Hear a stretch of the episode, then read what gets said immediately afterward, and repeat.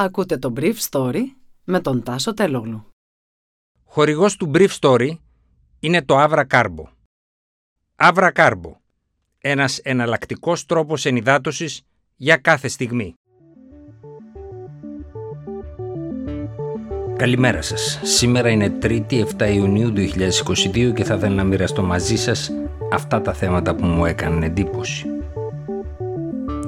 Ο Πρωθυπουργός στα Ποσειδόνια το εμπάρκο πετρελαίου κατά της Ρωσίας ίσως είναι μια ευκαιρία για την ελληνική ναυτιλία. Οι Ουκρανοί φαίνεται να χάνουν οριστικά το Σεβεροντονιέτσκ. Ο Μπόρις Τζόνσον επιβιώνει τις ψήφου δυσπιστίες. Μιλώντας στη χθεσινή έναρξη των Ποσειδονίων, ο Πρωθυπουργός είπε ότι πριν από λίγες μέρες στις Βρυξέλλες το Ευρωπαϊκό Συμβούλιο αποφάσισε να μειώσει κατά 90% περίπου τις εισαγωγές ρωσικού πετρελαίου ως μια ακόμα απάντηση στην εισβολή της Ρωσίας στην Ουκρανία. Είναι κάτι, πρόσθεσε ο κ. Μητσοτάκης, το οποίο θα πλήξει σημαντικά τη ρωσική οικονομία, στρέφει όμως ταυτόχρονα και την Ευρώπη ακόμα περισσότερο προς τις αγορές της Μέσης Ανατολής, της Αφρικής και της Αμερικής. Και μαζί της, παρά τις προσωρινές δυσκολίες, ανοίγει νέα λιμάνια και νέους προορισμούς που μπορούν να κατακτηθούν από την ελληνική ναυτιλία.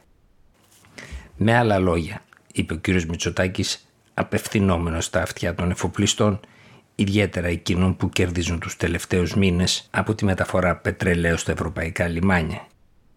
Και η συγκυρία και η νομιμότητα ζητούν και από την αυτιλία να συμμεριστεί την ανάγκη να επιστρέψει η σταθερότητα και η γεωπολιτική ισορροπία στην Εφήλιο.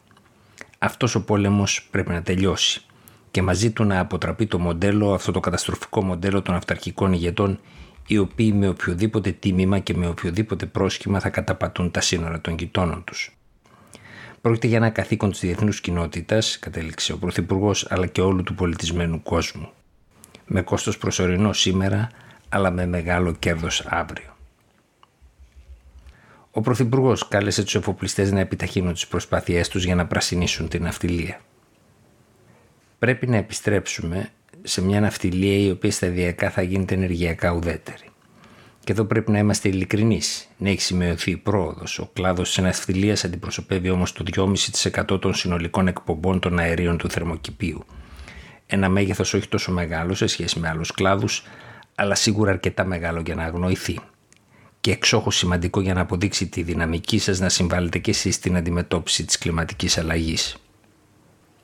Ένας πιο πράσινος στόλο δεν αφορά μόνο την προστασία του περιβάλλοντος, αποτελεί και μια σημαντική επενδυτική ευκαιρία για τις επιχειρήσεις σας. Και νομίζω ότι είναι η ιδανική στιγμή όλοι να βάλουμε πλάτη στην εθνική επιδίωξη για τους ευρωπαϊκούς στόχους του Fit for 55, της μείωσης δηλαδή κατά 55% των εκπομπών αερίων του θερμοκηπίου στο 2030 σε σχέση με το 1990.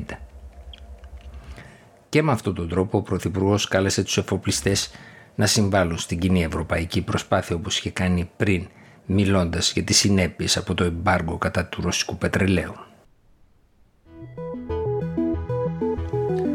Μια μέρα μετά την επίσκεψη του πρόεδρου Ζελένσκι στο Λισιγιάνσκ, το μέτωπο της Ουκρανικής αντεπίθεσης στο Σεβεροντονιέτσκ κατέρευσε. Αλλά υπήρχαν ποτέ οι Ουκρανικές επιτυχίες στο Σεβεροντονιέτσκ; Ο Ουκρανός πολεμικός ανταποκριτής Γιώργη Μπουτούσοφ έγραψε χθες ότι η διαβεβαίωση του υπάρχου του Λουχάνσκ Γκαϊντάι την Κυριακή ότι οι Ουκρανικές δυνάμεις ήλεγχαν το 50% της πόλης ήταν απλά ψέματα. Η Ουκρανική κοινωνία χρειάζεται πραγματικές νίκες και όχι πλασματικές, έγραψε ο Μπουτούζοφ, που προηγουμένως είχε επικρίνει τοπικούς αξιωματούχους οι οποίοι εν ώψη της επίσκεψης Ζελένσκι θέλησαν να παρουσιάσουν τα πράγματα καλύτερα από ό,τι στην πραγματικότητα ήταν στο Σεβεροντονιέτσκ. Χθες το βραδύ τόσο ο Ουκρανός πρόεδρος όσο και ένας συμβουλός του αναγνώρισαν την απώλεια του Σεβεροντονιέτσκ της τελευταίας πόλης του Λουχάνσκ που δεν ήλεγχε ο Ρώσικος στρατός και οι Ρώσοι αυτονομιστές. Ο Βρετανός Πρωθυπουργός Μπόρις Τζόνσον παραμένει Πρωθυπουργός του Ηνωμένου Βασιλείου. Χθες το βράδυ κέρδισε την ψηφοφορία για την ψήφο εμπιστοσύνης παίρνοντας τη μεγάλη πλειοψηφία των βουλευτών του Συντηρητικού Κόμματος από τις 359 ψήφους 211 βουλευτές ψήφισαν για την παραμονή τους στην εξουσία ως Πρωθυπουργού και 148 κατά. Η Επιτροπή του Συντηρητικού Κόμματος που έκανε την καταμέτρηση των ψήφων είπε ότι δεν σχηματίστηκε πλειοψηφία για την αποκαθήλωση του Τζόνσον.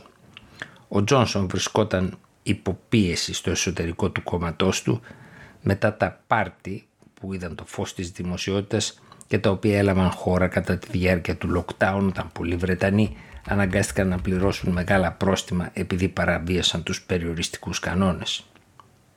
Πολλά μέλη του συντηρητικού κόμματος ζήτησαν ο Τζόνσον, ο οποίος όχι μόνο ανέχθηκε αυτά τα πάρτι, αλλά σε πολλά από αυτά πήρε και μέρος, να παρετηθεί.